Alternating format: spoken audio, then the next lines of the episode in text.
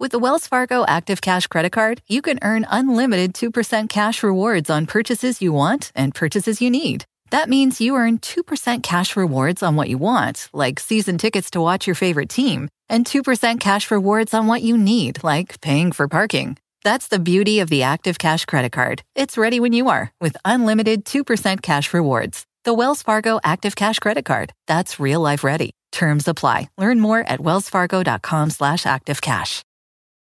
eBay Motors is here for the ride. Elbow grease and a whole lot of love transformed 100,000 miles and a body full of rust into a drive entirely its own. LED headlights, spoilers, whatever you need.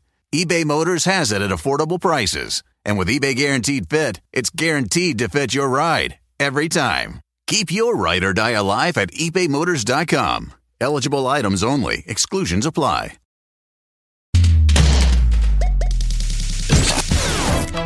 What's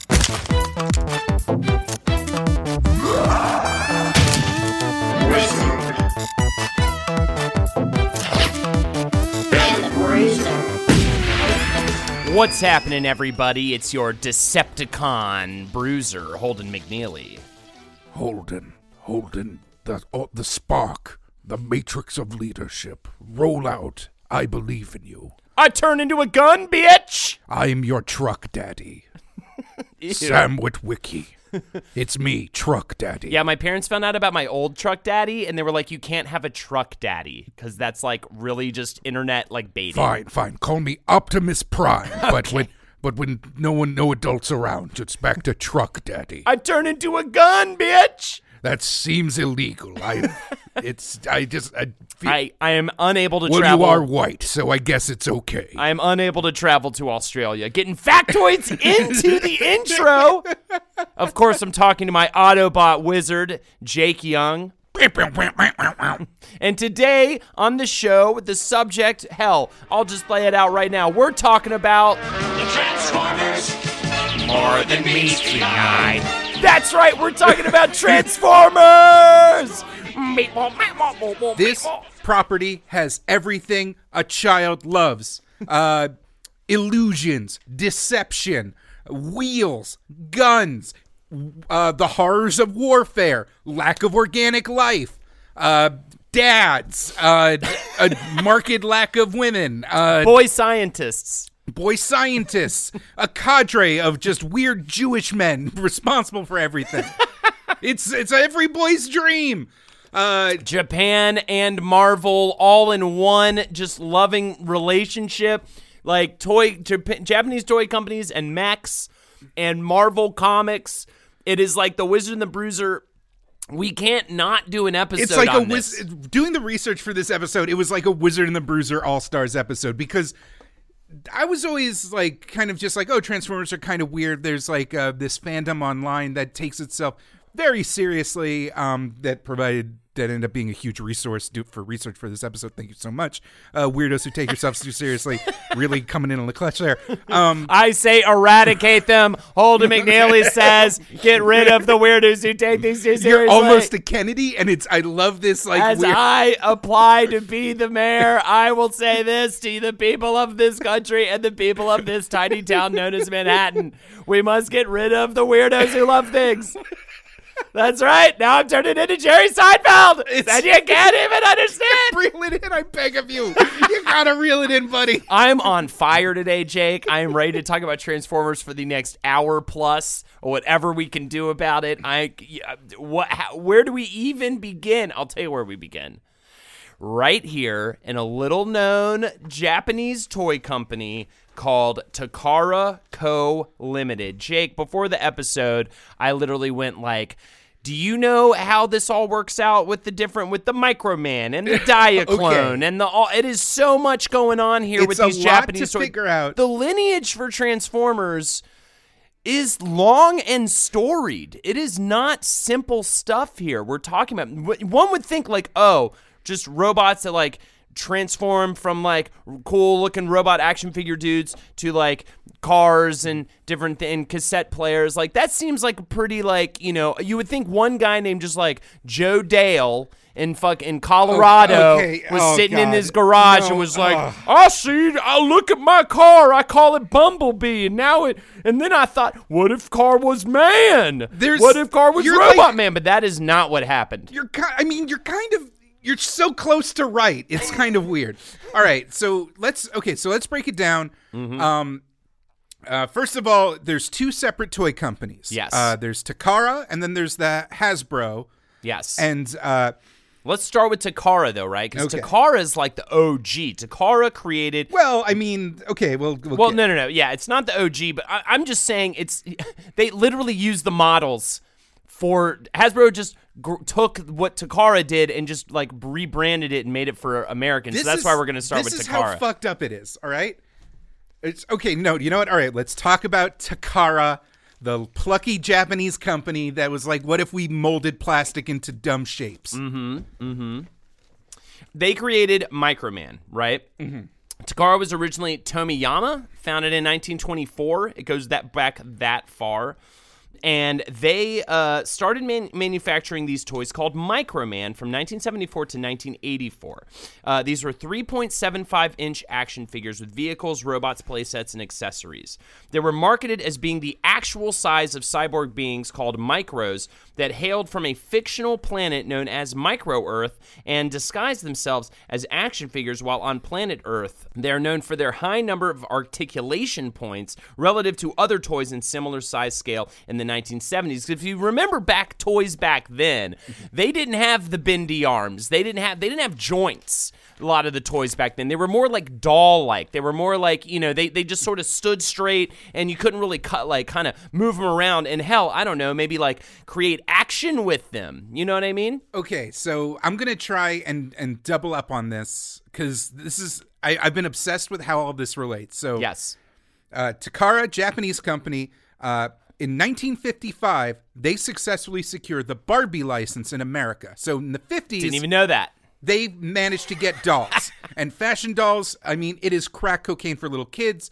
Uh, Mattel was uh, the original creator of that in America, where they stole a design from like a German doll, and it's that has like a complicated thing. But like you know, uh, this this idealized figure that kids can project themselves onto. Um, in 1960 they this is still takara had their own um, original character called dako-chan Okay. which was its own like weird kind of almost like a fidget spinner kind of fad where fashionable women would uh, take dako-chan which was this uh, inflatable vinyl figure and he would latch onto their arms and using like a little lenticular sticker you know those little things with the scratchy plastic that changes depending on how you look on it. He would wink at you Oh. um, also, super key, Dako Chan is one of the most racist fucking things you could ever imagine. It makes Mr. Popo look like Ta-Nehisi Coates. oh boy. Yeah, it's fucking crazy. Um, but that was another success. And so they're hitting their stride as a toy maker where they're just kind of latching onto fads and getting kids excited about these like products that they're making, usually made out of plastic. Um, in 1970, they licensed G.I. Joe from Hasbro. Now, Hasbro, let's go to Hasbro, uh, started in like the 1800s by three Polish Jewish immigrants in Rhode Island. Yes, Hasbro started by Herman Hillel and Henry Hassenfeld.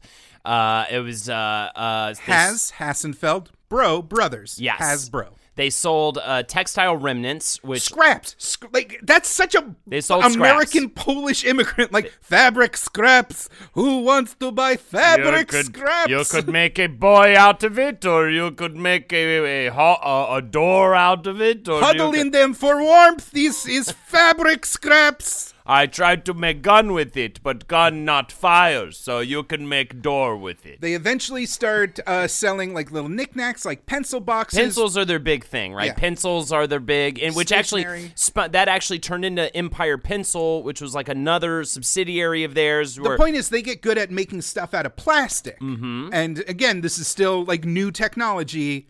Uh, so Hasbro making plastic knickknacks, uh, Takara making plastic knickknacks. And before, honestly, actually though, before they, so they start making toys in 42, right? Mm-hmm. But their first toys are modeling clay and doctor and nurse kits. So that's kind of their first foray. The, the, the first big toy hit they have wasn't plastic. It was Mr. Potato Head, the jagged Potato! pieces of metal that you Yes. stick in a potato. Yes, there was. Uh, they purchased that uh, Mr. Potato Head from a Brooklyn-born toy inventor named George Lerner in 1952. The it was the first toy, and this is actually very important for the Hasbro history that'll lead into Transformers. Did you know that Mr. Potato Head was the very first toy advertised on television, and the campaign was the first marketed to kids. It was so this is actually which makes so much sense for where they would end up with Transformers, right? Um, and then in 1954, the company became a Disney major license, and now now uh, back to you, Jake. Now we're now we're up to date. So, um, Just had to get that Mr. Potato Head thing in there. Which, by the way, just to, just so so you know, it wasn't like a plastic potato. Uh, uh, Like back in the day, today, it was just like you got all of the little things to stick into an actual potato. Later, kits started coming with a potato, because but at the first sharp metal just, pieces kids were kind of stabbing themselves with. Which, if you look at the history of Hasbro, they've had issues. Has a lot of stuff like that. with kids stabbing themselves. A lot of stuff. It kind of reminds me of that SNL sketch from back in the day Yeah. with uh, um, uh, Dan Aykroyd, where he's like, "Yeah, it's a bag of glass." Exactly. You know the Halloween, That's for a reason. the Christmas toys. Um, so, uh, so again, we're we're talking on both on two sides of the of the planet right now, and uh, in the '60s, Hasbro has a major innovation when they introduce GI Joe, uh, because they're Major innovation. they realize that like the idea, you know, they're copying Mattel, which killed it with Barbie, and they're like, well. Boys are also dumb children. They need like a heroic figure to project themselves on. So they don't make a doll, they make what they have coined the action figure. Yes, that's the thing. It was never action figure before that because they were like, boys don't want to play with dolls. Mm-hmm. But the fact is, like, if you've ever, I don't, do we need to go into the explanation? Action figures are cool. You bump them up against each other. You make them like, you throw them at shit. They're they're just like these little superheroes that you can like have imagination adventures. And with. then late at night, you sort of make them maybe have sex with each other to sort of understand and explore what's going on with your personal identity sexually. Not my jam, but good for you. Um, in the we ta- seventies, okay, so in Can the we talk about the, speaking of the banned toys, the javelin darts? Oh, okay. Well, okay, I'll get Okay, I'll we're get to- getting into we'll get- this. We'll get to that. Um, okay, I'm almost. I'm almost there. Hypo So, squirt. uh, back to Japan. Takara licenses GI Joe from Hasbro, wanting to replicate the success of the American toy line. They call theirs Combat Joe, and it be kind of, it kind of spins off into its own individual uh, uh, line where it's very focused on like military accuracy. You can still find like Combat Joe figures, and they have like perfect World War II uniforms.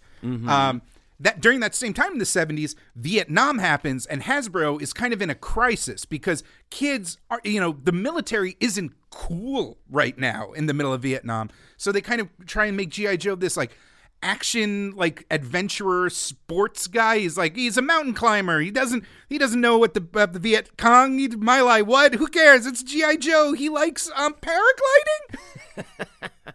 Also they have unfortunate uh incidences with lawn darts They get some rough years in the uh, 70s with hypnos the, the hypo The Hyposquirt is a hypodermic needle-shaped water gun, and the press tagged it as a junior junkie kit.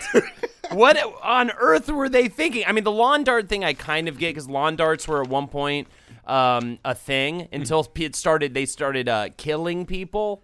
Uh So they've discontinued. 'cause Remember, like lawn darts aren't a thing anymore. No. they're not like bocce ball. You don't go to a bar in Williamsburg and like people are throwing lawn darts. Although if they did, you would have a very popular bar. I'm just going to say that right now. Yeah, actually um, so while Hasbro is floundering, Takara is actually doing some really amazing things because with the Combat Joe line, they create a cy- they like do a spin-off Combat Joe where it's a cyborg henshin, which is this like plast clear plastic robot GI Joe, and that becomes super popular. But they run into an issue. Japanese households aren't really built for giant toy collections. A lot of them are usually very compact and space is at a premium. Space is a big deal with the Japanese. They have tiny, compact, sort of uh, compartmentalized uh, housing and everything, and they they space is a huge, huge deal to them. So they release Microman, which is, as you said, the small. Uh, what's it? Three and point seven five inches. It's They were Uh, yes, 3.75 inches. Yes. Uh, they were smaller. They were easier to produce. The pieces were assembled in a way that you could just, if you bought a bunch of them, you could like pick them apart and remake them. I'll, and I'll say these two words again articulation points. Very important.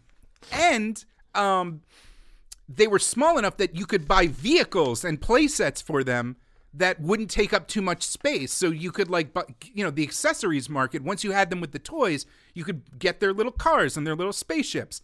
Um, another toy company actually tried to bring Micro Man to the West. That was called Migo or Miko. I can't remember. Migo, I believe. yeah, I believe it was Migos, which Um, later, of course, became the. Don't um, you dare. Does Savage 21 have something to do with this too? What's this guy? Um, so 21 Savage. Fuck, I'm old. Wow. I'm old. what a gaff. What a I'm gaff. Old broken man. I know what Migos is. Just throwing it out there. I know what you're, Migos a, is. you're a cool boy. Um, that doesn't go so well because they didn't do enough to adapt the. You know, it's Micronauts is what they ended up were called. Yes. In um, in the West, but in 1980, a new CEO of Hasbro takes charge. This is a guy named Stephen D. Hassenfield. Hassenfeld? Hassenfeld. We'll go with Hassenfeld. Hassenfeld. Uh, he basically turns the entire company around by taking the flag, the flagging GI Joe franchise and kind of taking what they did with Micronauts and shrinks them down and uh, you know more articulation. You can collect more easily. Uh, they're cheaper on an individual basis, but then that makes it more addictive to buy, and you can buy vehicles for them. Well, and specifically, though, are you getting the micro change? We'll, get okay, there. okay, we're getting there. I just wanted to make sure you didn't Yeah. gloss over the Um, specific, specifically micro change. And most importantly, uh, Stephen D. Hassenfeld uh, takes a three pronged marketing approach for the franchise, in which new GI Joe has a animated series, a comic book, and the toy line, uh, and they tack and they and they use Marvel and its associated company Marvel Productions to develop the ideas. If you look into the history of GI Joe, which we'll probably cover in an episode, it's actually a lot of concepts blatantly stolen from Jack Kirby, including a lot of stuff from like Shield and Hydra and all this kind of stuff. The Serpent Society. There's a lot it of was Jack Kirby specifically stuff. like a Nick Fury, I think, the spin-off Yeah. thing that they completely just took. Oh well, and apparently also this came from uh, the Marvel editor-in-chief Jim Shooter, which we have talked about multiple times on this show. Uh, and at the time, he was the first person to kind of take over. I believe was he the first person to take over? Well, either way, the Marvel editor-in-chief Jim Shooter claims uh, the president of Hasbro and Marvel met at a charity event in the bathroom. They were taking a piss next to each other, and they started discussing reactivating the GI Joe trademarks. That's how they kind of got into bed with each other, taking a piss. so eager for another hit, having seen the success that uh, they had with the GI Joe revamp, they need another toy line, and Okay, they go I'm- to the Tokyo Toy Fair in 1982 looking for the next big thing. And what they find is that Microman has two different spin-off lines that are going bananas r- in mm-hmm. Japan. Both, both are based on the idea that they're seemingly common objects that can change into a robotic form. Are you talking about Microchange and Diaclone? I'm talking about Microchange and Diaclone, which were two different lines. Diaclone launched in uh, 1980. Microchange was a subsidiary of Microman, so it was in the Microman toy line, and it is toys like ordinary items uh, such as cassette tapes, a microscope, uh, watches, and even guns that could change in other forms to help Microman. Diaclone, though, is totally separate, transforming vehicles and robots piloted by miniature magnet-shoed figures. they spun were also Microman. from the prior Microman line uh, that were in turn uh, called an Inchman. Um, and uh, these were designed by Shoji Kawamori and Kazutaka Miyatake, who would go on to do Macross. So uh, definitely like like uh, pro mech people. And um, in 1982, they rolled out car robots invented by Ono Kojin uh, with some help from Kawamori, the Macross guy. oh, that's weird. I got a different. I, I have two other names. I have so I'm There's a lot of Japanese names. Throw it all in because to the pot because there's a lot here and I feel like it's just everything. It's so much happening. There's so many different hands. So already we're talking about who. So who are your names? Uh, this is this almost gave me a migraine when I covered it. Uh, the Diaclone and uh, Microchange designers uh, were guys named Nobuyuki Okude and Hideaki Yoke. So might as well. I should. So like the English equivalent should probably just be like you know John Simpson and Jeff Sampson. it's not. It's easy. Simpson and Samson back Hideaki and. Nobuyuki. It's why, why are you having trouble keeping them apart? Um, Nobuyuki tested early Diaclone concepts with his own eight-year-old son and realized that kids were more drawn to real sports cars and supercars and fighter jets and these like true like you know objects that they associated with like real life power and dynamism more so than actually playing with the robots. And so what the Diaclone line did was rather than just kind of being uh, a robot that can kind of turn into just a shitty looking thing with four wheels, the core design was based on making sure that the cars were realistic looking and you know function primarily as cars. And then through like the secret information of knowing what twists where a robot like guy can emerge from it. Micro change was a separate line where because like if you remember the microman uh, uh, line the cyborgs were supposed to be real you know they were supposed to actually be that small they weren't representations of larger characters so the idea was that of course a walkman could turn into a robot and fight them because they were already little guys Right.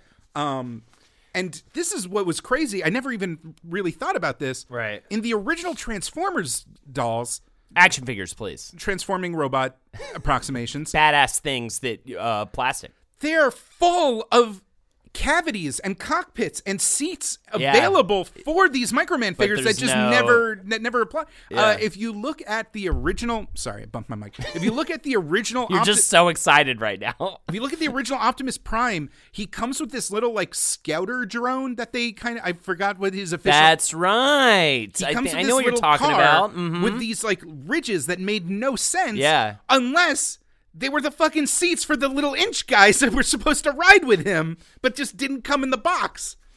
Um. So at 1982 Toy Fair, the Hasbro execs find these two lines and are like, "Oh, these are amazing." Not even realizing that like the granddaddy of these toys was their own property, GI Joe, which is weird. Like that's they were looking for the follow up to G.I. Joe and found like the weird Galapagos mutated like descendant of G.I. Joe and we're like, this is amazing. Right. Which is incredible to me. Now I got to add one more key player into this whole situation that gave uh, that gave us Transformers at the end of the day. You know who that is? Ronald Reagan. Go on. oh, I'm glad actually I forgot. Yeah, I'm glad you're getting into this. So at the very same time that all of this is going down with GI Joe and Transformers, this is a little, you know, this is like more in the GI Joe area of history, He Man. right? He Man was a big deal He-Man in, as in well. the era you're talking about. Right around this time, Ronald Reagan, along with FCC Chairman Mark Fowler, deregulate various restrictions on the media. There was this big deregulation thing going all across the media, big push by Reagan, and this included prohibiting children's television to promote products. That's why you kind of have like children's television like pre He-Man GI Joe Transformers and like post, right? I mean, it's completely two different things. And you know, I was even visiting um a friend of mine who has kids uh, not too long ago and with a couple of friends and the friends were commenting on how like you can't even tell anymore what's a commercial and what's the actual TV show. Like the commercials are just made to be, you know what I mean? Like I mean marketing for kids is like so much more you know manipulative and you know uh, i mean just just right there for you i mean you're just it's a gold mine these people had to tap into and hasbro was fucking on it man. Like the moment that shit got deregulated because there was a time in this world where you couldn't just make a tv show to sell action figures you know? Um, a completely different time you know? And- Almost as if they had an awareness that children's minds were malleable and to just fill them with commercialistic capitalist drivel would break them and may, turn them into just weird drones. these it would turn them into these weirdos who care too much about things and i will eradicate i will say Four more years. Four more years. we'll years. throw them niagara falls we'll just toss them over the side if they we'll put them in a barrel if they survive then we will let them live So Hasbro teams up with Takara and says, We're bringing Transformers to America. Or sorry, we're bringing Diaclone and Microchange to America, but we're getting rid of the Microman thing because Miko already Migo already had Micronauts and we can't use those. So they're just going to be united into a brand new line, and we're going to steal our playbook from from uh, GI Joe, and we're going to work with Marvel again to give them a backstory and a cartoon series and a comic book to help sell the the the the, the reality that we're bringing to these toys. and and of course GI Joe gets this big reboot using Marvel. So Hasbro immediately says ha- picks up the phone, calls up probably Jim Shooter and says after you know, hey, remember GI Joe? We got a new one for you. So GI Joe, what they did? Um, they had like a, a short mini series, I believe. Um, for GI Joe, and uh, uh, I don't know if they had a full-on TV show, TV show at this point, but either way, uh, Jim Shooter and writer Dennis O'Neil come uh, get together and come up with the story uh, for for uh, Transformers, the initial story. This is an uh, this is a legendary eight page document that you can find online. Hmm. Um, Denny, o- wait, are you going to talk about how Denny O'Neil, like his treatment, actually didn't get very far? Yes, I was going to talk about that. I was going to give a little backstory to Dennis O'Neil. Dennis O'Neil in the 60s, he was in the Navy. After that, he ends up taking a job with a newspaper in Missouri, um, and he starts writing articles about the revival of the comics industry, which attracts the, attracts the attention of Roy Thomas, who would go on to take over for Stan Lee as editor in chief at Marvel, who later. Roy the boy, as we mentioned in our Roy the boy, exactly. Stan the man, Roy the boy. So he, Roy Thomas later gets uh, gets him to take that writer's test I talked about. Now Dennis O'Neil has he's literally like.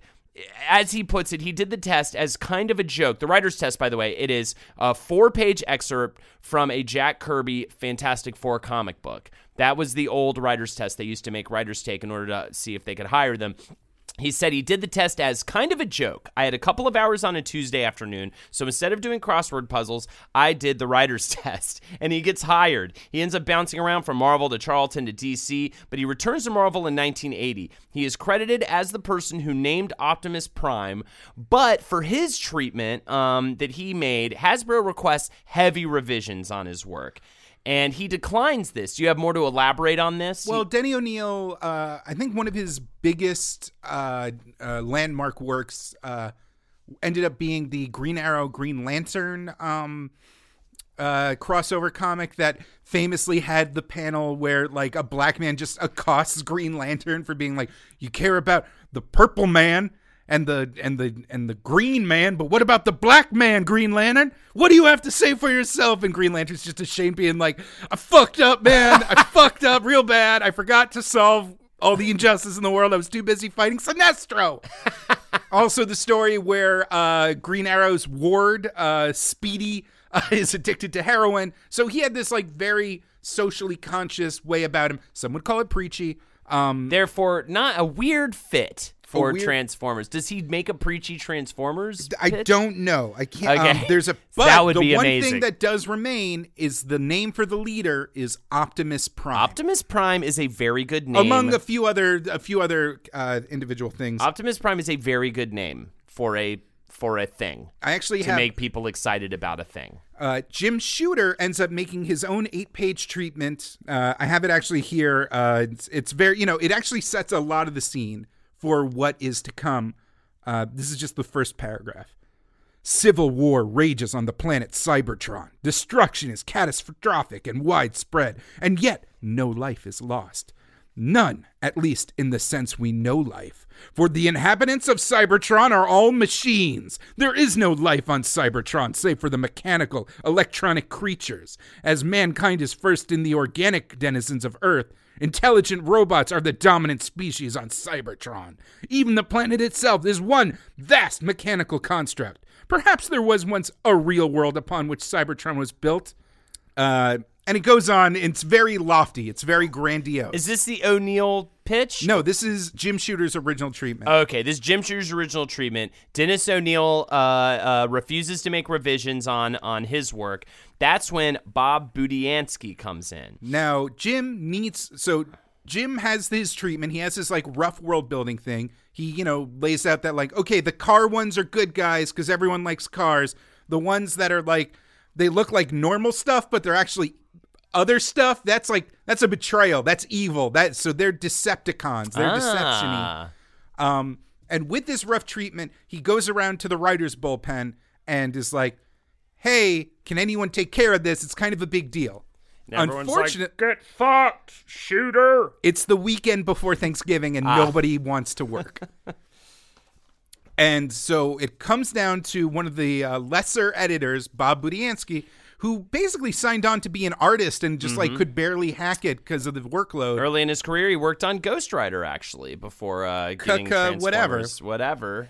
um, and Bob talks about this whirlwind like weekend where he just like spent the entire time, uh, you know, just looking at the individual toys and just coming up with personalities for them He all. conceives of the names Megatron, Ratchet, and Ravage. so just uh, imagine that weekend where like.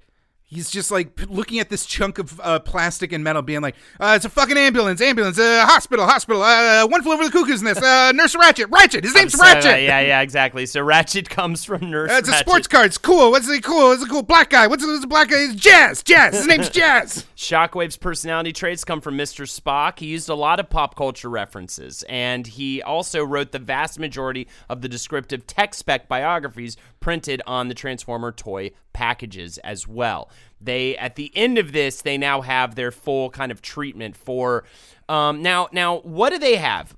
At this point, do they have a full treatment for a cartoon show and a comic book and a toy line? Is that what they have, or or have they the- have an overview of just the basic general you know characters? So they have the and toy line and the so they have the flavor text and the setting for the toys, and they start using so they send that off and that's what ends up on the toy boxes.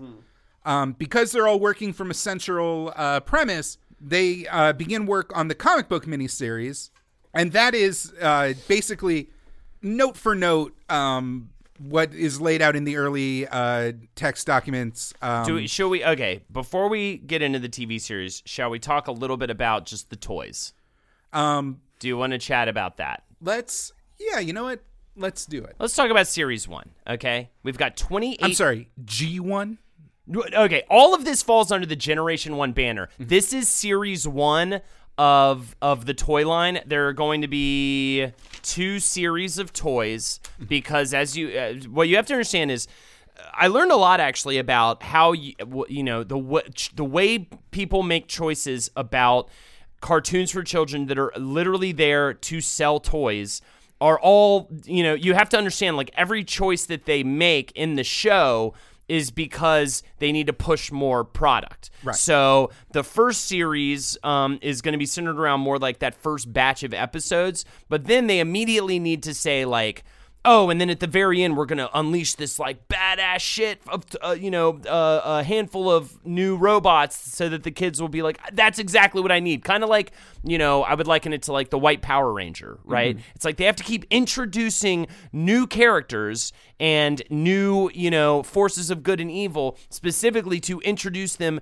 to the store shelves. and right? to highlight each one to make them appealing for the kids. So in fact, the the ones that they introduce at first are actually kind of like fucking them later because the kids aren't going to go buy the toy they already have. You know, like they, they they you know they can't they can only sell one Optimus Prime, right? You know, to each kid. Th- yeah, this is when we get to the movie. That's when That's, when we're bite. really going to get into it. But either way, I'm still obsessed with the Bob Budiansky over the course of a single week and being like, ah, bu- okay, he's yellow. He's a VW bug, yellow bug, yellow bug, b- bee, bumblebee. This fucker's bumblebee. All right, I next would one. I would not turn that job down. I would have so much fun with like like can you imagine you and me sitting down with a bunch of Japanese toys and coming up with like American storylines for them and character names? That would be so much Uh, this fun. cassette tape, he turns into a bird. He's fucking got a gun. He's a gun bird, gun la- la- laser, laser bird, la- laser beak. This one's fucking laser beak. yeah. Uh, he hates his dad. I don't know. Fuck, there's so many of these. he hates his dad. All right, so there are 28 characters total 18 Autobots, 10 Decepticons. Here are the Autobots. 11 of them, uh, of which turned into cars. You've got Blue Streak, Hound, Ironhide, Jazz, Mirage, Prowl, Ratchet, Sideswipe, Sunstreaker, Trailbreaker, and Wheeljack. The ones I remember the best are probably Jazz, I remember. I remember um, the mini cars. You've got Brawn, Bumblebee, Cliff Jumper, Gears, Huffer, and Windcharger. Bumblebee, of course, What made Bumblebee so fucking iconic? And then of course, one one Autobot turned into a tractor trailer truck, and that would be Optimus Prime. Why was but why does why is Bumblebee such a big deal? Because it Uh, was to me. The yellow bug is like a fun car. It's like just a. It's you know it wasn't a it wasn't a race car. It wasn't an uh, police car. It was just this like you know Herbie the Love Bug kind of guy. Right. Uh, in the car. That's probably a lot of why it did really well because of Herbie the Love Bug. he was also one of the easier ones to figure out. He would like change very quickly. Mm-hmm. was small, very compact, very yeah. tiny. Probably one of the cheaper ones you could pick up as well. Uh, so then you have the Decepticons. Three turned into planes. You've got Skywarp, Starscream, and Thundercracker. I remember definitely um, Starscream. Well, yeah, you can't. We'll we'll talk about. Stuff. And um, we haven't talked about our personal relationship with this, by the way. When do you, I don't know, maybe when we're done talking about the toys before we move into the TV show, we can talk about uh, a little bit of that. Five turned into micro cassettes: Buzzsaw, Frenzy, Laserbeak, Ravage, and Rumble. And then one turned into a microset recorder, and that would be Soundwave. I do remember the Soundwave was fucking. The I just the design for Ravage was so fucking cool. The way that he unfolded into this like metal and like black plastic, just fuck beast was I re the micro cassettes were really do my you think favorite. Ravage fucked? I mean, I'm sure he like digitally replicated himself. If Transformers can fuck, Ravage fucked. Uh, and then, of course, one turned into a gun, and that would be Megatron. Oh, now, oh, okay. Did you?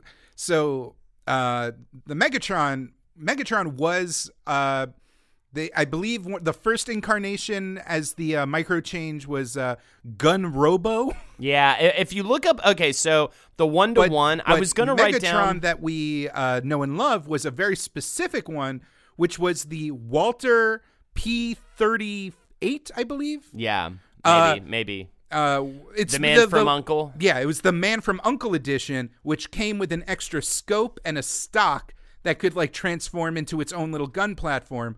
But it was specifically, yeah, the Man from Uncle tie-in gun What that was, we now know as Megatron. Now, I'd like to say I like know what the man from Uncle really was, but I think that was a much more popular thing in its time. What kind of a? Do you know what It that? was uh, it was kind of a swinging British spy show. Uh, Okay. secret agents and stuff. Uh, the Walther PPK is James Bond's famous gun. It's that stubby little pistol. you just said PP. Thank you. Um, I'm just trying to derail the show at all costs. so like it was this iconic little spy gun. Yeah. That was the perfect size for becoming a handheld child's toy. Um, and like if you look at the original fucking thing, no little orange tip on those guys, no like markings, no like weird neon paint. Like it was just a very accurate gun that little kids could run around with their in their hands. Yeah, which made it um, um uh, illegal for you to take onto an airplane. Uh, you couldn't travel with it into Australia. You could get it in Australia, but you couldn't travel to Australia with it for some reason. Uh, Because it looked like a fucking gun, and it was, and it would set off metal detectors. Right. It's pretty crazy. Uh, also, with this first line of toys, to save production costs in developing separate chassis for multiple toys, many of the G1 Transformers, Generation 1 Transformers, are simply repainted or re accessorized clones of one another. By the way, when All we the say, jets we just mentioned. When we say Generation 1, we're talking about like everything that essentially happened in the 80s. Mm-hmm. Generation 2 is everything that happened in the 90s and onward. I don't think the Bay movies are necessarily Generation 3. oh, it's well, They're, but whatever. It's still generation when when we refer to Transformers themselves re-released the original 80s cartoon in the early 90s um, to promote the new the newer toy lines and re-releases they were doing and they called it Transformers Generation 2 pr- like basically retroactively calling it Generation 1 if uh, if we end up getting into Beast Wars there's like a whole handover when Takara and Hasbro kind of like pass the torch to the Kenner division and they create Beast Wars which is its own own sideline. It's it's it's complicated. By the way, that's what I call it when I make love. What do you call it? Beast Wars. That's horrifying. Optimus Prime. Uh, uh, this is what I was going to say too. Also, uh, just to give you an idea of like what the Japanese name was to the Hmm. American name. The Japanese name was always very technical with a lot of like it's very like kind of gun to me in that sense. Like it's just a lot of letters and numbers thrown together seemingly just sort of to classify each one to make them sound very like technical and robotic. So Optimus Prime was simply Battle Convoy. Um, Bumblebee was the MC04 mini car Robo 03 Volkswagen Beetle. That was like the name of the product in Japan just to give you Mm-hmm. Oh an yeah, the original Diaclones were more. They were named after basically the car, Yes. not the character of the robot. Exactly, exactly. So, anyways, uh, now we move on to series two. Uh, series two, uh, along with the reissue of season one, all of those first uh, toys, uh, series one rather, um, come 76 new toys. That's a lot. 76 new toys and we're gonna have to see that and they're gonna have to push this product in the tv show correct so um uh, they introduced Dinobots, Omnibots, Constructicons, and Insecticons. Uh, we're gonna get an, actually introduced to them in that first season of the show, which we'll kind of come back to. I know that the Constructicons, which all formed to make one big monster, Was kind it of Devastator? yeah, I believe it's Devastator. Like they are in the like final finale climax episode of season 1 of the cartoon, right? And again, just to make kids go, "Holy shit, I got to get that fucking thing." And I think that somebody I know that you put the call out on Twitter, and I was reading a little bit of it. I know one person said it was just like you would see something on TV and then you'd get the toy and it actually kind of like worked like it actually looked on TV. And I think that that was such a big part of the draw for Transformers was that they were actually a um, satisfying toy once you got it home. They weren't like, "Oh, this isn't really like Yeah. what I saw," which was the majority of stuff. I that you would I, I harken see. back to the janky Dr. Grant that I got for my birthday. Uh, that wasn't quite a perfect Sam Neill replication. So, speaking of uh, our personal situation, before we get into the Transformers TV show, I just briefly wanted to talk about what the Transformers were for me, right? Uh, I would say that this was like my brother's thing, right? Like, It's definitely an '80s thing. right? And and you know what? Eighty four when the TV show, yeah, eighty four is when the TV show hits. I'm two years old. Yeah. But I do remember like my earliest, earliest memories of Saturday morning cartoons of like being on the couch with my brother, having cereal, and sort of like watching his show, which was Transformers, you know, and maybe Thundercats and stuff like that, but especially like um, Transformers, you know, was kind of his thing. He had Optimus Prime, he had the Transformers and the G.I. Joes. And I had other, like, my thing was more like Ninja Turtles and stuff like that, right? So I kind of have a, a deep memory of that, right? I remember the movie that we're going to get into in just a little bit and how fucking dark and weird it is. And I remember, you know, just like super vague, like, I remember, I really think the packaging was really smart for Transformers. That grid, it just, it was just so there. The logo, the, you know, everything was That just was so. the micro change line had that art style. Okay. The Diaclone line kind of had a different uh, uh, aesthetic to it, but they held they brought that over when they made Transformers. It was so 80s and it was so for some reason just pleasing to the eye in terms of like a boy's like fun fucking toy to play with, you know? Mm-hmm. Just even the packaging and just the look of of ever everything, you know? And that just like whenever I hear the word Transformers, I just think more than meets the eye. Like it just hit, it just happens. It's just it's just so fucking like realized, perfect for like this thing that kid that kids would want.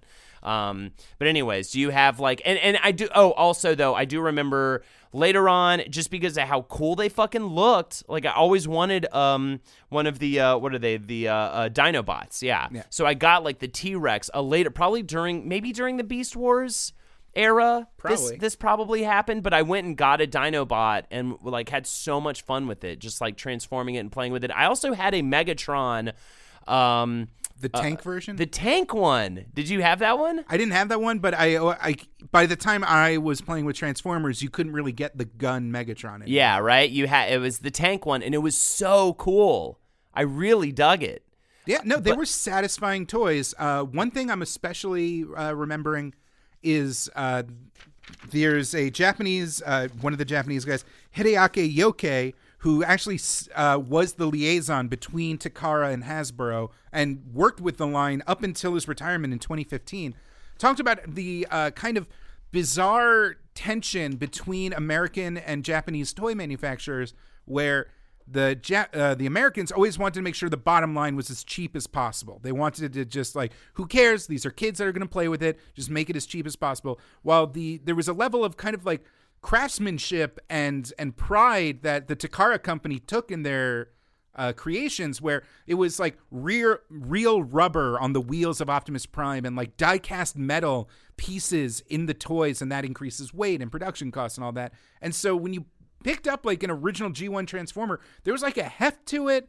Like um all the Yes. moving parts had to like fit together, you know, they- Optimus Prime had that Prime had that feeling of chrome. Fit and finish is the word that people use when talking about cars and electronics. And Yeah. the Transformers had amazing fit and finish. Absolutely. So so now it's 1984. Uh, U.S. regulators have removed many of the restrictions, as we talked about before, on um, promotional content within children's television programming.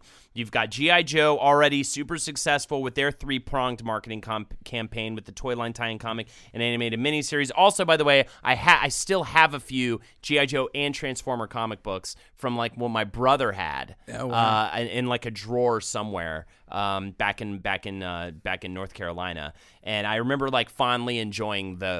Like I only have like a couple issues, but I remember enjoying those. But anyways, GI Joe's going strong. Um, with their animated miniseries co-produced by Marvel as well as Sunbow Productions. Sunbow Productions is from the Griffin Bacal Advertising Agency. It was founded by them in Exclusively to exploit the loophole that just opened up so that they could turn commercials into cartoons. Exactly. Uh, in 1978, they found that one of their first clients is Hasbro, and they did animated commercials for G.I. Joe. Now, those commercials were so successful that that's what led them to found Sunbow Entertainment and uh, go on to start making television. Now, the animation was also initially produced by Toei Animation and A- AKOM, which we have talked about time and time and time again. uh, this is, I think, part of the key appeal to the animated cartoon is uh, Toei was one of the most storied Japanese animation houses um, that worked on films and anime. Uh, one-time employer of uh, Hayao Miyazaki, as we talked about in the Miyazaki episode. Yep. And so, um, what the original Transformers cartoon was was all these concepts and characters and scripts and pacing from these American grandiose, hyperbolic uh, comic book writers with the ex- visual execution of the top anime studio at the time. So the mixture of like cutting for the you know for an American kid, cutting edge visuals along with these like you know broad comic book tropes really like hit the butter zone in terms of like addictive stuff. Butter Zone. I want to go to the Butter Zone. It's very so slippery. bad. Uh, they did. Uh, they also Sunbow. AKOM had terrible. AKOM had less good animation. It was founded by like Hmm. one of the writers specifically because he knew he could like skim some money off of like putting together a crappier animation right. studio. And Sunbow, Sunbow, I mean, Sunbow, not just G.I. Joe, not just Transformers. They do Jem, they do My Little Pony. And later they actually kind of start getting into more original, like less trying to push toys uh, uh, cartoons with The Tick, most notably. Uh, uh, Jim, Jim Shooter produces a rough story concept for the series involving two warring factions of alien robots, which we kind of already talked about. And then Japanese designer Shohei Kohara was responsible for creating the earliest character models for the Transformers cast, greatly humanizing the toy designs to create more a more approachable robot characters for the comic and cartoon. Um, and There and was- then oh, there was another guy named Floro Dery this guy. who simplified these designs, and he would go on to create the 1985 models, as well as become really just like the lead designer for the entire series. Well, that's a weird thing because Okay. You got is this me? eccentric uh, Filipino uh, animation artist Fuck who, yeah, like, uh, in his later in late on the on the beginning of the internet, he started like on a one man propaganda campaign. To claim that everything about the Transformers was his idea, to the point where he made multiple fake accounts to corroborate his stories and boost his uh, profile, and he was discovered as being the originator of those accounts I believe him. um kind of a shady guy it's Yeah. if you reference Floro Dery uh it's like kind of like this weird like handshake n- wink nod figure within Transformers fandom Gotcha. um he's a character Gotcha. as we say um so one of the uh, also one of the so uh, the writing team uh, is mostly freelancers. Uh, one of the more prolific creators is a man named David Wise, who we will uh, who hopefully you remember in our Teenage Mutant Ninja Turtles episode Yep. as one of the uh, as basically the head writer, head creative of the Teenage Mutant Ninja Turtles animated series. So he just owns your childhood. There's just Yeah. no no way around it. Um, and this is this is important. I feel like what really made Transformers over the edge was the voice cast, the voice acting. Hmm. Um, the uh, voice director was Which ma- is fucking nanners in the movie, but yes, for the TV show. uh, the voice director was a man named Wally Burr, who was a legendary figure within uh, voice acting communities. He was known for being a hyper perfectionist, pushing actors harder than any other voice director would. Uh, there was a stipulation that a voice acting session could only last up to eight hours, and Wally would make all of his sessions last eight hours Oh wow. um, which if you've ever done voice acting, like sometimes you just kind of nail it and move on. Right. But he would just like, Especially for a 80s cartoon show that's specifically there to push toys on children. Yeah. You know, we're not talking about fucking Gone with the Wind here or anything. among the uh, among the actors that uh, contributed their talent was uh, the Victor was Victor Caroli, who was the narrator voice and the interstitial voice, and is basically. If you think of 80s commercial, toy commercial voice, it's him. Many millions of years ago, on the planet Cybertron, life existed. But not life as we know it today. On the Decepticon side, there was uh, Chris Latta, who did the iconic Starscream. And uh, just, you know, that sniveling, like, ah, Megatron, no, I would never betray you. I'm sorry. I'm going to betray you. I'm Starscream. I'm doing a terrible You're job. very No, I was about to say you're doing very good. It's just very, it's, it, again, This is my Starscream impression. I'm Starscream. I'm, I'm happy for you. Megatron. Me pet the it's Megatron. This is my Optimus Prime impression.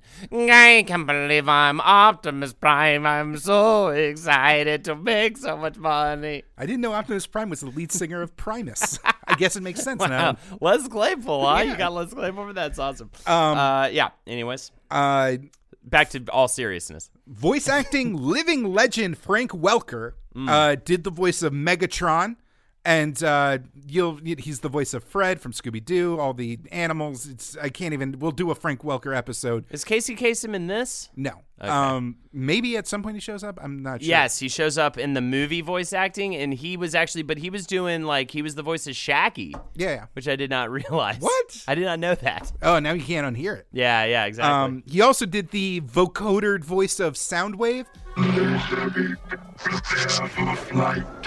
Destination, Iacon. But the crux of the show was Peter Cullen as the voice of Optimus Prime. yes. and uh, Peter Cullen, uh, you know, ended up uh, doing a bunch of like minor voice acting. He was just a guy in L.A.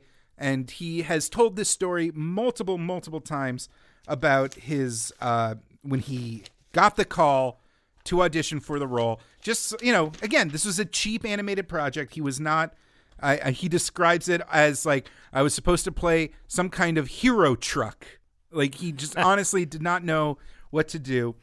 But he talks about how he lived with his brother Larry Cullen, who was a Vietnam vet and uh, a year older than him, and he always looked up to his brother Larry. And Peter Cullen remembers kind of being nervous about the audition and asking his brother Larry for advice.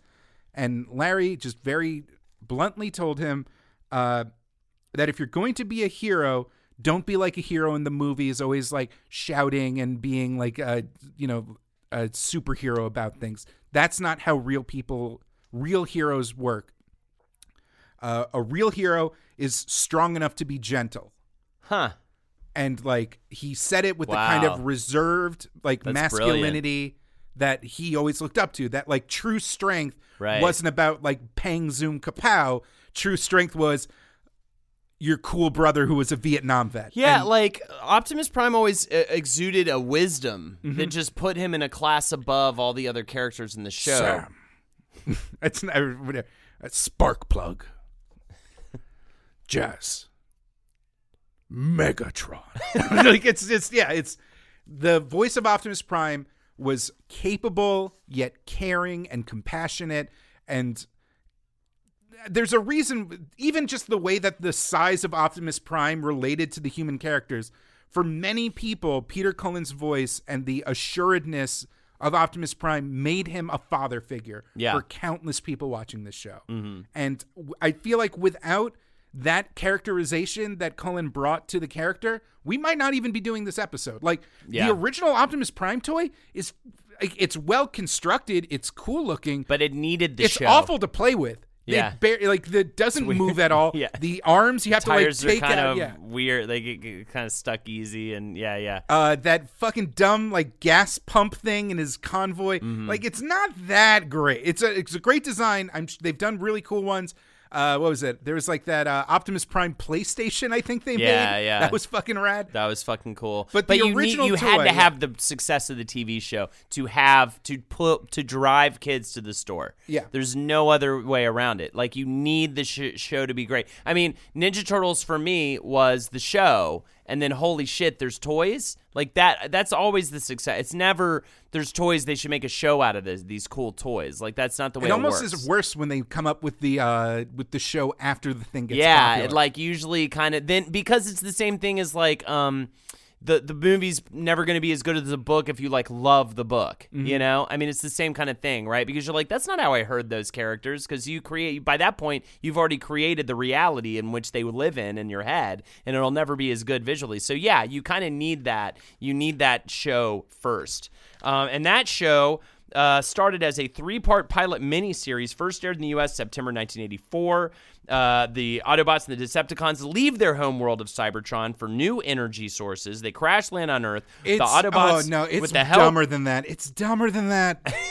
it's fucking dumber than that. There's like there's Sparkplug and Spike Witwicky, that's the human they crash, father-son team that helped fight against on the Earth after like clearing an asteroid field, and then like the Decepticons are like chasing them, and they crash on a volcano that's like supposed to be Mount St. Helens, but they call it like Mount Sam Hillary. It's Why change dumb. it? Why even change? It's not that there's a copyright And like on they all mountain. die in the crash, but then there's like a repair droid that fixes the Decepticons first, but then like they accidentally bump the mountain as they're leaving. You're saying it's far more convoluted than it needs to be. I'm saying it was written hastily by a bunch of weirdos at the Marvel offices. Get rid of them. Throw them off Niagara Falls. We'll put them in a barrel. If they live, they get to live. and ostensibly the uh, the Decepticons need to find energy sources that they can turn into energon cubes so they can rebuild their ship and escape the planet and like I guess come back and fuck with people later.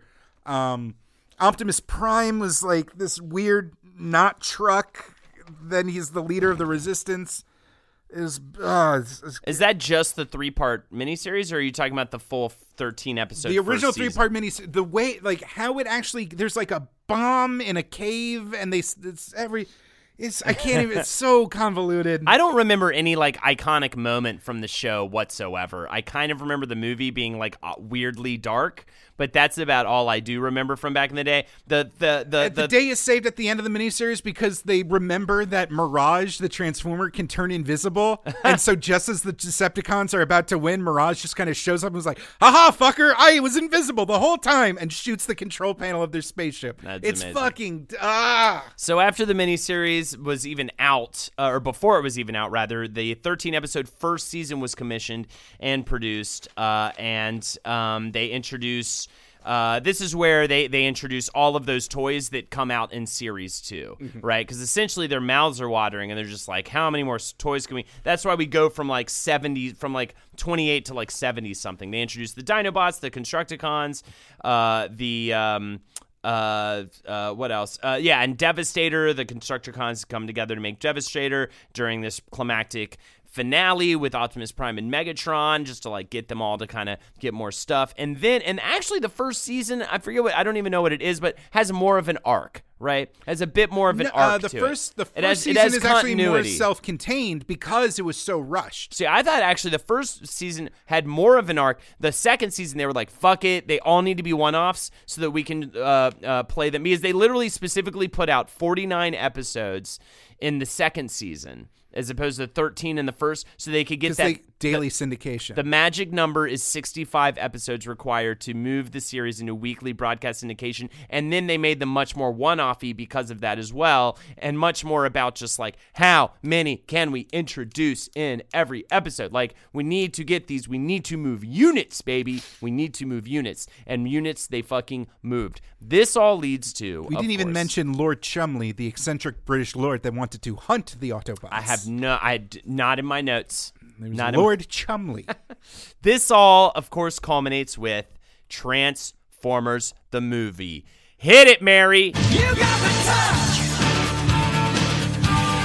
You got the power. That's right. You've got the Transformers movie directed by Nelson Shin.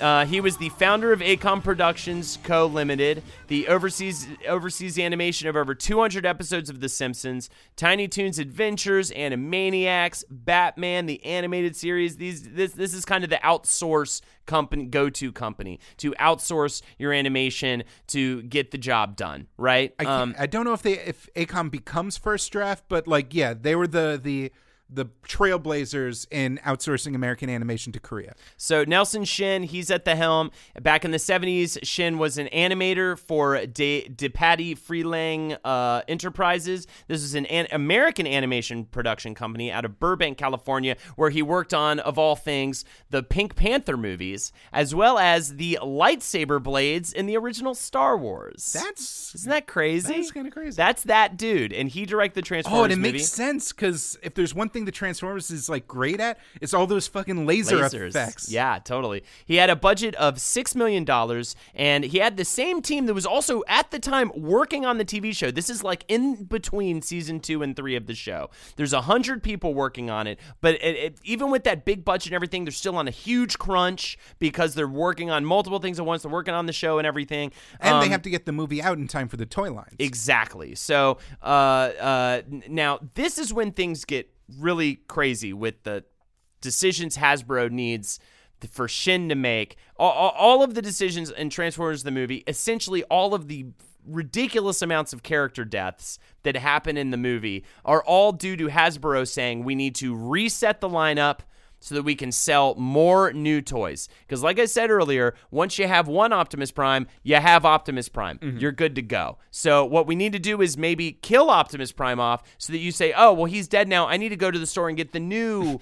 Good guy, or the new version of Optimus Prime, or whatever it is. Shin says they created the story, Hasbro that is, using characters that could best be merchandise for the film. Only with that consideration could I have freedom to change the storyline. So he's kind of locked into this situation.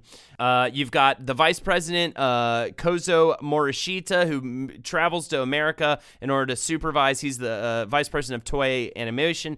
Uh, he supervises the art direction, insisting the Transformers themselves be given several layers of shading and shadows to give them more of a dynamic, detailed appearance. I mean, it looks fucking like there's It looks some. good. Uh, the term for anime nerds is sakuga, Hmm. which are like individual shots within an anime or a movie where just the animation budget blows up, the frame rate goes up, the shading quality goes up. I still have nightmares about how fucking radical it was when Galvatron just blasted Starscream and crunched his fucking weird robot crown. So many Transformers die in this movie. I had here just for a few. I have Ironhide. It's br- here's the thing. Not only do they die, it's brutal. Yeah. There's like smoke coming out of their faces. There's chunks of them like Prowl, thrown on the walls. Brawn, a big one was Starscream, and I still, even with what I just said for the Hasbro's reasoning, I can't believe they kill off Optimus Prime. This- That's fucking people were- crazy. there was pushback on the decision. there was to, a letter writing campaign. No, no, no, no, no. With internally, the- but- but- yeah. internally, La- before there that. was uh, pushback on the decision,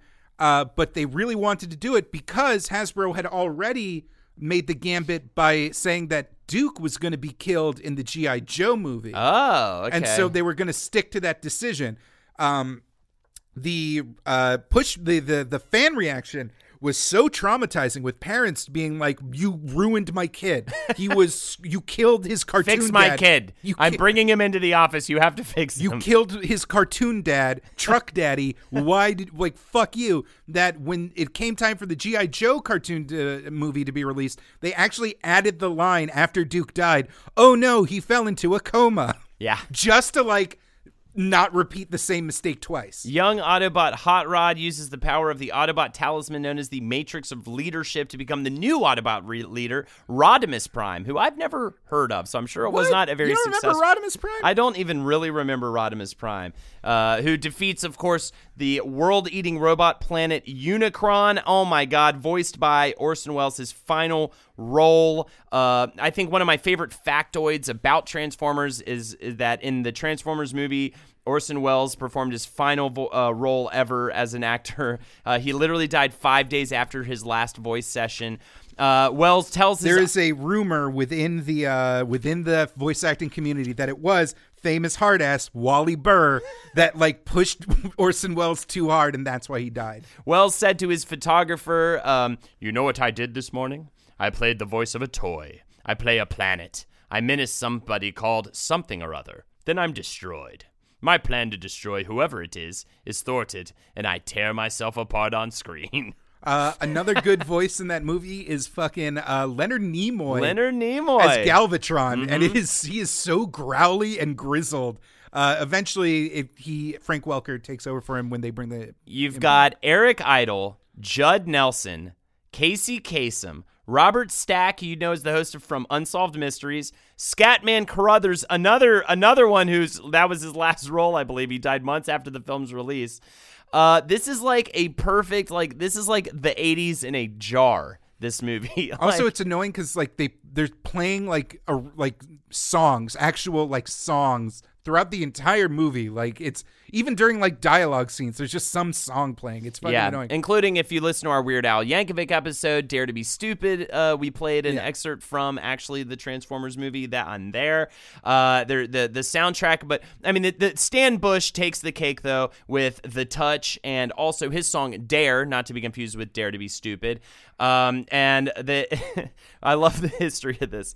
They wrote the touch based on a line from the movie Iron Eagle, which if you don't know what that is, that was sort of like a Top Gun knockoff. That was like the your your like discount rack Top Gun, uh, where apparently I think it was just like literally the kid like just says you've got the touch. Oh oh here we go from Stan Bush himself. There's a scene in the movie where Gossett turns to this young pilot and says, "Kid, you've got the touch," and we were like, "Yeah, what a great song idea." and then Bush also said, "We wrote the song for the movie uh, for the Stallone movie Cobra." In mind. We wanted to get it on the soundtrack, but the record label, they got it in the Transformers movie instead. We thought, what in the hell is that? An animated movie about robots? Really? The, So- and the entire everyone who's worked on this thing is like, "What's this bullshit?" I guess. I guess so. And of course, um, uh, you would also might recognize the touch from Boogie Nights. It's the the song that Mark Wahlberg tries to make in the throes of his cocaine addiction, which is one of my favorite scenes from the movie. Is them working on that song. Um, it is it is the eight like By the John, touch while is John C. Reilly's just rocking out to it the yeah. whole time. It is such a perfect like just oh man, he was so upset when grunge ruined his music career.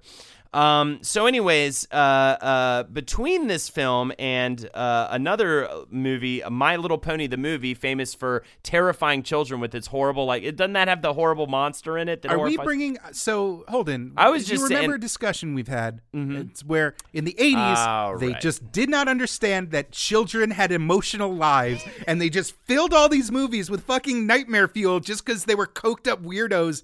Like just making money hand over fist, It's- and they yeah. never considered that this was traumatizing. Yes. Like there was like I remember being a kid.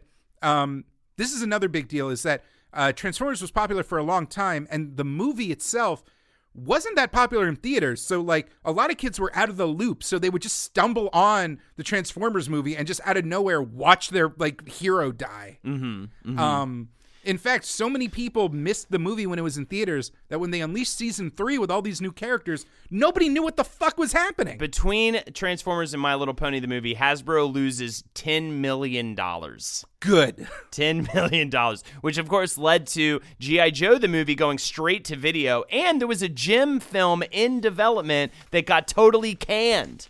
Which I'm sure my, my fiance would be furious to know. I'll tell her that uh, next time I see her. That Transformers ruined a Jem the movie. Which she loves Jem. On it, wait, really? Uh, yeah, she dressed as Jem for Halloween a couple real, years back. Real talk right now. Mm-hmm. Uh, while I was researching Transformers, Marie was also being like, "Why don't you do an episode on Jem?" I think this is. It's We the probably will. This is the Lexi and Marie Yeah, I think that's episode. the is going to Lexi. be. That should be the uh, the Halloween episode. Yeah, fucking. Yeah. Oh, we should totally do that. We should totally do that. We'll do a Halloween episode where the where where the ladies uh, come in and replace us. um, Uh, so, anyways, this- as all women should replace uh, men. yes, of course, please punch me, beat me. If you see me on the street and you're a female woman, just slap me, hurt me. Uh, so, anyways, season three. Uh, the story editing moves from Marvel to Sunbow. Shin's AKOM does half the season's animation, uh, giving it a bit of a new look. And fans are real fucking pissed about the death of Optimus Prime. So much so that they lead a letter writing campaign, which leads Hasbro to resurrect him in the two part season finale, The Return of Optimus Prime. Uh, Unfortunately, though, I think the damage has been done. Is that the one point. with the zombie uh, Optimus Prime or not? Because there was a Possibly. weird zombie Optimus Prime as well that ended up killing himself because he realized the sins he was up to.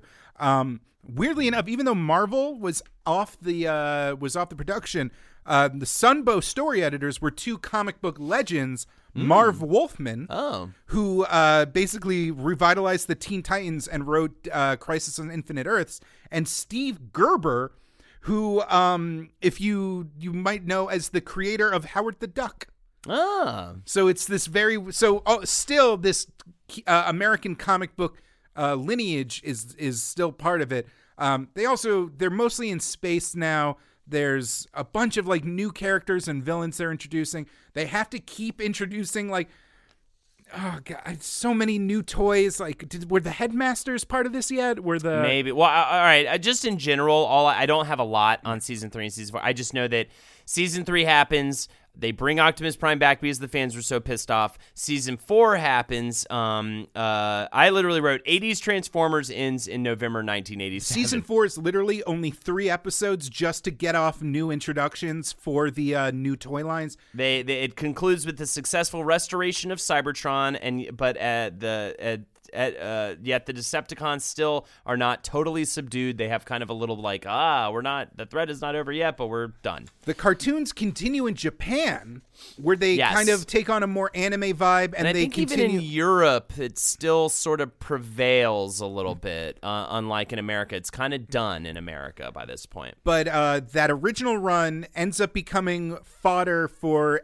countless uh, filler on the various syndicated and network uh, cartoon blocks that become popular in the in the 90s. So that including uh, a weird thing where uh, it's repackaged Transformers reruns, where just they intercut it with live uh, segments where a little kid is standing in in a giant hand, and just this fake looking dumb Optimus Prime puppet is just wiggling his mouth fa- shield. You know, Optimus Prime's not mouth yeah. Is just waggling up and down. He's like, "That sure was a fun adventure."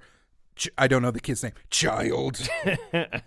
Transformers is in the is it begins its years in the wilderness in America. Yes. Um, yeah, this pretty much concludes generation one of Transformers as we know it. That is generation one. It, it, it continues to kind of do well a little bit outside of the country, but for for all intents and purposes, it, it Transformers goes to bed for like a solid. I don't even know because I haven't done the research on the the next bit. But uh, yet, with the but- success of GI Joe and Transformers, with this multi-pronged marketing strategy, Hasbro multiplies in size, becomes a trillion dollar company, Mm-hmm. um, absorbs various other toy companies like Kenner and Milton Bradley, and and now Hasbro is like nigh unstoppable. They own like basically the entirety of the Western toy market. Yeah, right we now. didn't even talk about how like But- uh, oh. uh, how they just complete like because there were also the GoBots at the same time, and also um, what's the one Voltron.